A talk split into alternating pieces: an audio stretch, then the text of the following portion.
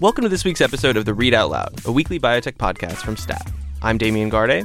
I'm Adam Feuerstein, and we are both coming to you from Stat's worldwide headquarters in Boston. And I'm Rebecca Robbins, recording from Stat's San Francisco Bureau. It is Thursday, June 6th. Wait, it is the sixth month of the year, the sixth day of the month, and this is our 66th episode of this podcast. Nothing can go wrong. On that note, here's what's on the docket this week. The big cancer meeting known as ASCO just wrapped up. Stats Matt Herper and I were in Chicago all weekend covering it. We'll serve up some hot takes about what we heard and learned. A widely shared story in the Washington Post more or less accuses the drug maker Pfizer of suppressing data about a potential treatment for Alzheimer's. We'll explain why the article is generating quite a bit of pushback. And finally, we'll get an update from another biotech conference going on this week, Bio, put on by the trade group with the same name. Our colleague Kate Sheridan has been in Philadelphia all week covering it, and she'll call in to give us an update. But first, a word about Stat Plus. Enjoying the Read Out Loud? You can get more exclusive coverage from Adam, Rebecca, Damian, and others at Stat with a Stat Plus subscription. Stat Plus delivers daily, market moving coverage of biotech, pharma, and the life sciences. By subscribing today, you'll get access to exclusive stories from our award winning team every day. And as a special thanks to you, our podcast listener, subscribe to Stat Plus now and enjoy 10% off your first year by using the code POD, P O D. We hope you enjoy Stat Plus, and thanks for being a Read Out Loud listener. The so called Super Bowl of Oncology just wrapped up, where scientists and investors debate all the breakthroughs and blowups in the world of cancer research. We are talking, of course, about ASCO, the American Society of Clinical Oncology meeting, which happens in Chicago each year. So, Adam and Stat's own Matt Herper just returned from the 2019 incarnation, and we are now going to goad them into some hot takes about the future of oncology. Matt, thanks for joining us. Thanks for having me, guys. So, from maybe the 30,000 foot view, it feels like the narrative going into the latest ASCO was that this was going to be something of a down year when it comes to exciting new research. Did that actually bear out over the weekend? Oh, yes, definitely. We didn't have any of the kind of blockbuster, everything's changed results that maybe that we come to expect at ASCO, although they don't occur every year. But there really was a lot there, particularly in the space of targeted therapy drugs, you know, kind of pills for treating cancer that has specific mutations. Yeah, I mean, Matt, I think you and I both wrote stories over the weekend about targeted therapies in lung cancer and elsewhere. And you know, these are these are drugs that that really sort of target genetic vulnerabilities in in tumors. And sort of what the companies do is then develop drugs that are highly targeted and sort of exploit these genetic vulnerabilities that they find in tumors. And I think this was a sort of a, a precision medicine slash targeted therapy ASCO. It was definitely some of the better data that we saw. I mean, I think it's worth running through the list. There was Novartis in breast cancer, AstraZeneca is in several cancers, but particularly in pancreatic cancer, and only a small subset thereof. Amgen in non small cell lung cancer, Turning Point Therapeutics in non small cell lung cancer, and Blueprint in non small cell lung cancer. I mean, that's a lot of promising drugs. And what I kind of find interesting is these are all medicines that kind of extend from the first time I remember in my career that people were really talking about this is the way we're going to cure cancer, which was the Novartis's Gleevec about 20 years ago, where you had these amazing responses in a form of leukemia. And I would say the other thing that was pretty interesting is that, you know, with these targeted therapies that exploit genetic vulnerabilities in tumors, oftentimes what happens to patients is that um, the tumors grow resistance. And so these drugs stop working. And what researchers are now doing are finding new ways to overcome that resistance. So we're basically getting second and third generation drugs, which as the tumors they're very smart and they can mutate and then they go back in and they find another weakness in that mutation and then develop a new drug. And in fact, that's specifically what the turning point drug was. Patients that are already treated with Pfizer's Xalkori, but here's a potentially better option. So, over the past couple of years, it seemed like the biggest headlines out of ASCO have been around immunotherapy drugs. How did immunotherapy drugs fare this year at ASCO? Maybe the definition of success is that you have extended survival in non small cell lung cancer at the five year mark dramatically about tenfold, and nobody really seems to care. I mean, I think it is kind of interesting, and it maybe it's a sort of a statement of where we are with immunotherapy. Maybe you take them for granted a little bit right now. In that, you're right, Matt. I mean, they showed, you know, we had five year survival data from uh, Merck's uh, checkpoint inhibitor Keytruda, which is, you know, pretty amazing. It just wasn't a year where there was like that wow clinical trial in immunotherapy that we've kind of been used to over the last few years. So it was just definitely kind of like an off year for for immunotherapy. I'd agree with that completely. So one thing that caught my attention is, you know, there's this phrase undruggable that is appended to targets that exist in the human body that seem to be implicated in diseases, but that medicinal chemistry, as we understand it to this point, has just not been able to find any quarter with. And, you know, usually we put air quotes over that because when people invoke the phrase undruggable, they kind of mean to talk up whatever it is they do. But there was an undruggable target that was in the news out of ASCO that started to look a little bit more druggable. What happened there? Yeah, I think this was probably the most interesting drug that I covered at ASCO this year, and this is from Amgen. The undruggable target that we're talking about is called KRAS. It's a protein and it's you know likened to a tennis ball, spherical, featureless. Once thought to be undruggable, there's no way to sort of attach a, a small molecule to it. Amgen researchers, among other people, have sort of figured out ways to do that, and we saw the first data, the first in-human data from an Amgen drug that targets a certain form of KRAS, and tiny numbers of patients. We're talking about 10 lung cancer patients here, but they had five of 10 or 50% tumor response, which is pretty phenomenal in this early study. So, again, very early look at this at this drug, but again, really promising a target that, you know, is KRAS is kind of implicated in like 30% of all solid tumors in, in various different forms. So this was a pretty big achievement. So, we've heard a lot of excitement and perhaps some hype over the last few years around liquid biopsies, so tests to try to find signs of cancer in the blood before it's detectable by existing means.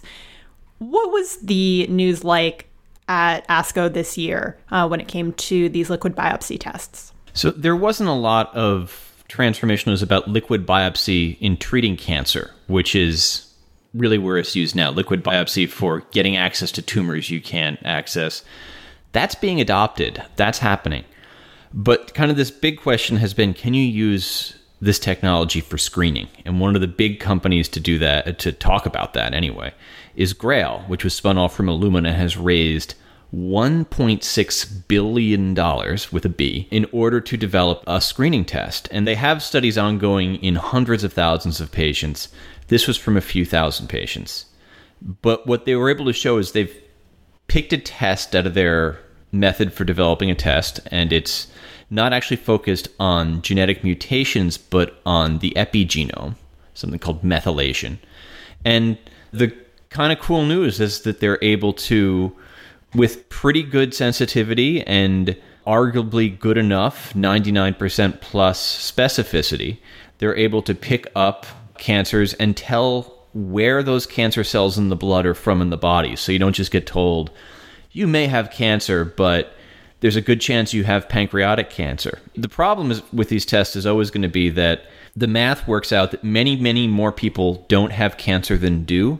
So you can get a lot of false positives really quickly. And it's pretty exciting stuff. And there's also competition. Just before ASCO, we heard about another company called Thrive, which is coming out of a team led by Bert Vogelstein at John Hopkins, which has published some really cool cancer screening data with another liquid biopsy test. So beyond all of the specific data sets that, that we were just discussing, one of the big things at ASCO is it's an opportunity for everybody to get together and kind of take the pulse of the state of oncology. So you both being there and, and I'm drafting you as pulse takers, what is the state of oncology 2019? The progress really is still pretty stunning. We are looking at a lot of targeted cancer drugs. And one kind of question you can kind of feel in the air is exactly where the line should be with bringing these products to market for how much data you need. There was a drug that was presented from Eli Lilly that was approved under accelerated approval, and then the approval was pulled after a second study didn't confirm the benefit. And people are starting to worry about that, which they didn't used to. You kind of mostly heard, well, we should approve this stuff faster. The other thing that I that's worth mentioning is that there were really questions about access and financial toxicity, and ASCO itself made a big point about a study about the Affordable Care Act and how it had, by one measure, it had erased racial disparities in how patients with metastatic cancer were treated. There, there is a lot of concern about how much these drugs cost and also about whether patients are all getting the care they need, whether the healthcare system is doing an adequate job of treating people. Yeah, I found that latter point interesting in that, you know, we tend to go to the ASCO meeting to, to look at the science and look at data. And there was definitely an emphasis this year, and this is coming from ASCO, from the organization itself, talking about patient access, talking about outcomes from people, in, you know, in states where Medicaid had been expanded, how that improved outcomes for patients. And you know, ASCO is not a political organization; they do not take political stands. But it was clear that they were sending this message that you know, insurance matters, the healthcare system matters, and you know their big thing is they want patients, you know, access to oncologists, access to diagnosis, access to high quality treatments. And it was pretty clear that that was a point that they wanted to make in as sort of an apolitical way as possible. Well, Matt, thanks for coming on the show. Thanks for having me. It's always great to talk to all you guys. The story here began when some researchers inside Pfizer's uh, offices in Pennsylvania did a statistical analysis and they discovered something really interesting, and that is that their drug Enbrel, which is for rheumatoid arthritis, had the side benefit of helping people avoid getting Alzheimer's in the first place. That was Washington Post reporter Chris Rowland talking about his new story on Pfizer and Alzheimer's research. The piece generated a bunch of heated discussion on bio Twitter this week. Right, so I saw that, but I think it's important to kind of zoom out. What what did the Post story actually say? Yeah, so the story reports for the first time that in 2015, Pfizer spotted some signal in claims data suggesting that an arthritis drug might be associated with reduced Alzheimer's risk. The drug in question is called Enbrel, and it's a blockbuster biologic used to treat arthritis. Right. So the suggestion in the story was that Pfizer did something wrong. Well, they did two things wrong, apparently, according to the story. One, it should have followed up with more research. And two, Pfizer should have published those claims data analysis. Right. So the broader implications seem to be that Pfizer, upon seeing this signal, had enough information to deduce that Enbrel could prevent Alzheimer's, but that they didn't conduct the additional research that would be required to tease that out because Enbrel is nearing the end of its patent life, at least here in the United States, and it already faces uh, biosimilar competition in Europe. And so, as the story phrases it, Profits are dwindling as generic competition emerges, diminishing financial incentives to further research into Enbrel and other drugs in its class. Yeah, so let's walk through some of the reasons that this story is getting so much pushback. I think the the first and, and most primary reason is this notion that it's feeding into the narrative that pharma is hiding cures. Adam, what did you make of that idea?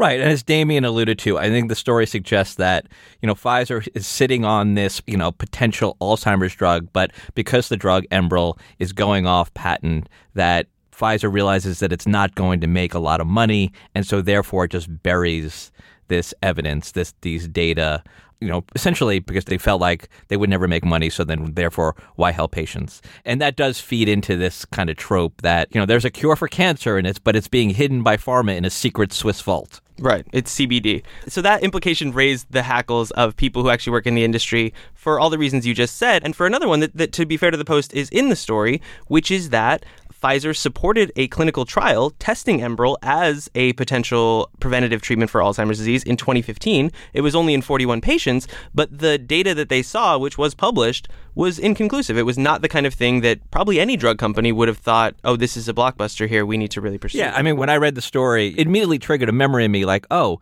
Enbrel, the, the scientific name of Enbrel is an etanercept. And I remember people discussing the role that this drug may play in Alzheimer's.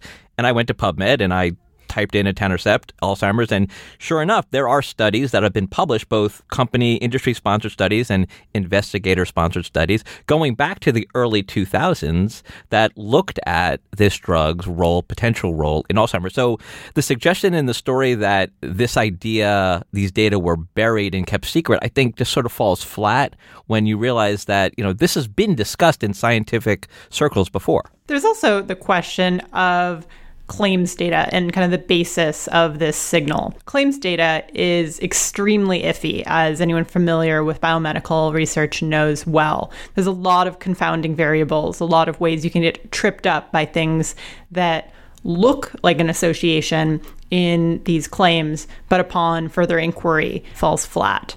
I think Ari Caroline, uh, he's chief analytics officer at Memorial Sloan Kettering, said it well on Twitter that, quote, we need to repeat the qualifier in claims data as often as we repeat, quote, in mice. So Derek Lowe, a medicinal chemist and blogger, uh, had a really nice post about about this whole thing, and he notes that you know this insurance claim data there were 127,000 people with Alzheimer's diagnosis in one group, and there was 127,000 people without Alzheimer's. But in that group, I mean, you're talking about 300 patients versus 110 patients who either had Enbrel or, or didn't. It's a really small number. It's, a, it's very difficult to sort of draw any kind of conclusion from those data. There's also, I think, a key question about sort of what Pfizer would have done with this data had it conducted more research because of the simple fact that it doesn't have marketing rights to this drug in the United States. And that, in fact, is Amgen that holds rights to market Enbrel in America and Canada. Right. So that is sort of a, a, thorny issue that is addressed by the story, but that I think, you know, the way it's framed kind of frustrated some people on the outside looking at it. But I think the other implication, which is, as we mentioned, that, you know, Enbrel's aging patents were a motivating factor in the decision not to conduct a larger clinical trial to tease out this purported Alzheimer's benefit. I think that fell flat in people's minds because, and this isn't even necessarily a compliment to the drug industry, um, it's an industry, and what they're very good at is making money. And in order to make money, they have to be able to patent stuff. If Pfizer really believed that Enbrel could potentially be a treatment for Alzheimer's, they would deploy that army of lawyers, and they would find a way to get new intellectual property around it. Or, more likely, they would find a new molecule that was just Enbrel-esque enough that could be renewedly patented, and then they would make billions and billions of dollars because, as we probably should have underlined at the outset, which you may already know, Alzheimer's is an incredibly prevalent disease with no disease modifying treatments, which is to say that anybody who comes up with one will be printing money upon approval. So I think all of us have written many stories uh, with many flaws. I certainly have. You know, lest it seem like we're sort of piling on to a story that perhaps had some issues, why does this matter? Well, I think, candidly, I saw people angrily tweeting about it the night before I actually read the story, which was that morning. And so I expected a very problematic report, which I didn't find. I do think there's a story here. I understand people's issues with the framing. And then I kind of moved on with my life. And I guess what I forgot is that this was in the Washington Post, which gets a larger readership than, for example, Stat. So I consume almost every bit of news reporting about how the drug industry works, but mom and pop Washington Post reader don't necessarily. So this made a considerable splash. And the way I kind of became aware of that was I was getting, you know, emailed press statements from various academic groups either castigating Pfizer or defending it. Um, Pfizer itself sent out a tweet that just reeked of general counsel approval, saying that the Washington Post story does not accurately portray our approach to science based decision making. And I guess the long winded point that I'm making is this matters because a lot of people who don't read about the drug industry and the nuances of how it works that we just discussed did read this story. So for everyone who thinks that this story was poorly framed or, or conceivably misleading, this is like a five alarm fire for them. And it does underscore the problem, sort of the public relations problem that the pharma industry has, because a story like this gets out there, and if you if you happen to look at the comments uh, under the story, whether on Twitter or on the digital pages of the Washington Post, you know, people buy into this, right? People buy into this idea that pharma is hiding cures for disease because they feel like that's the best way to make money. I mean, I don't necessarily think that's true, but you know, from a public relations standpoint and from sort of a credibility standpoint, perception standpoint, it's a problem for the industry. Yeah, I can't tell you how many people that I've, you know, just sort of met in my normal life who when I tell them what I do for a living, automatically say, "Oh, you know, I think the drug industry is hiding a cure for cancer, they're hiding a cure for HIV. This is a sadly prevalent perception, and I think it speaks to the challenges that the industry has in kind of shaping the way that people think about the work they do.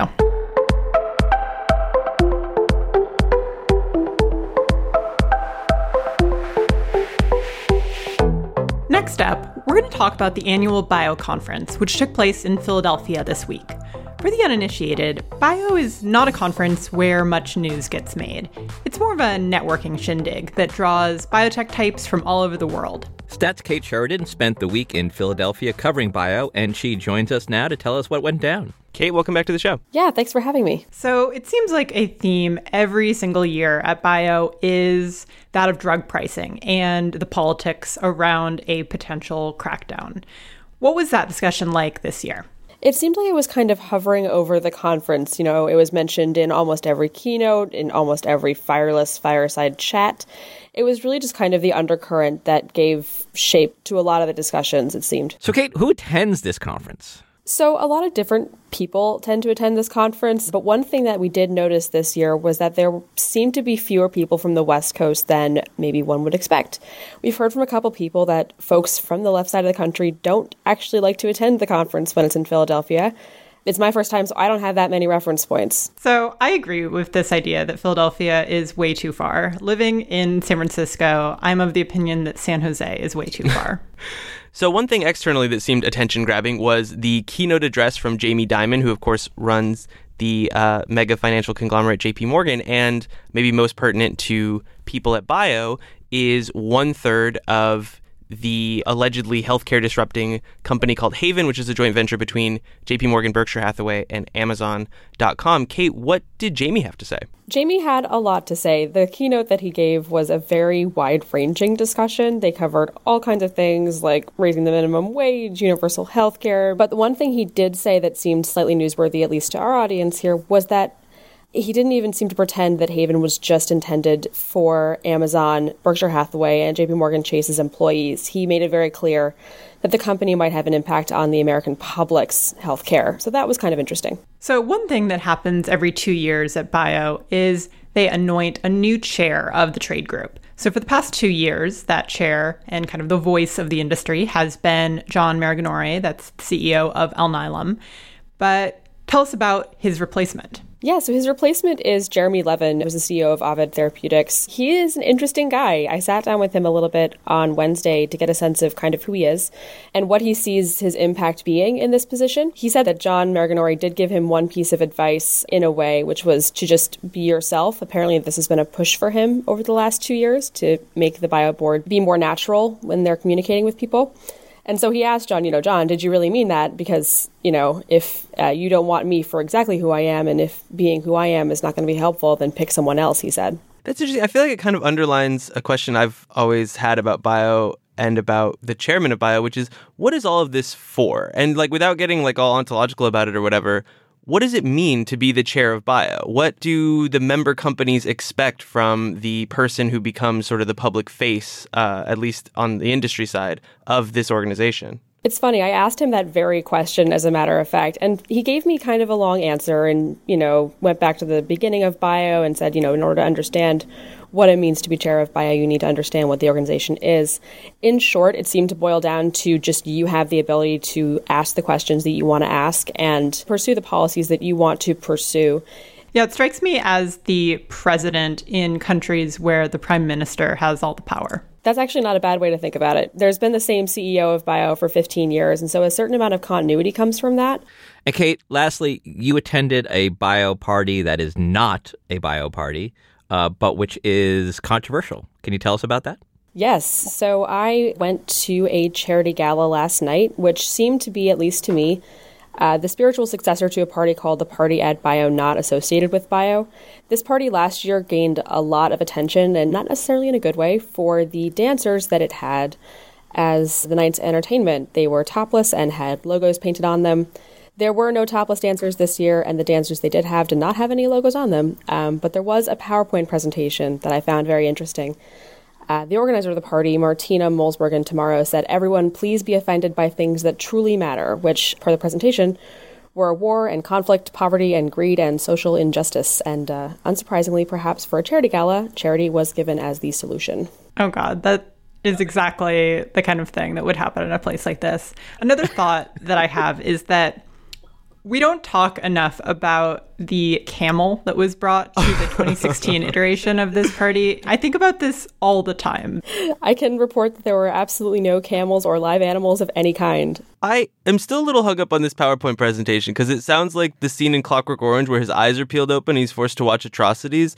So, what you're saying is everybody is having a good time and drinking and enjoying revelry, and then somebody clicks through a PowerPoint of like famine and pestilence? There were no descriptions or images of famine and pestilence, but there were certainly discussions thereof. It was a little bit of an interesting juxtaposition, I'll say, because the immediate preceding event to this PowerPoint was a dance squad that seemed to be flown in from San Diego to to dance, and they were costumed in you know appropriate goddess and gladiator, which was the theme, outfits and and whatnot. So it was an interesting thing that I, I frankly wasn't expecting to see at a party, but you know it's bio.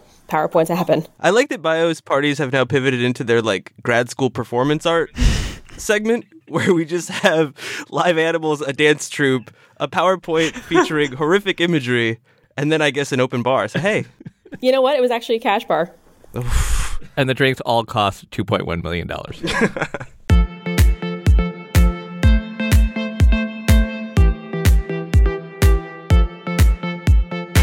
And that does it for another episode of the Read Out Loud. Before we go, Rebecca, tell us about the big event we're having next week. Yeah, so our colleague Matt Herper and I are hosting an event in San Francisco uh, next Thursday night. We're going to be talking about the intersection of technology and the drug business. And we're going to have a great lineup of speakers. We've got Hal Barron from GlaxoSmithKline, Jennifer Doudna from UC Berkeley. We've got Daphne Koller from insitro. Should be great set of conversations. And if you are interested in joining us, you can go to Stat's website to uh, get a ticket. Thank you to Hyacinth Empanado, who produced this week's episode. Matthew Orr and Alyssa Ambrose are our senior producers, and Rick Berke, as always, is our executive producer. And as always, we'd love to hear from you.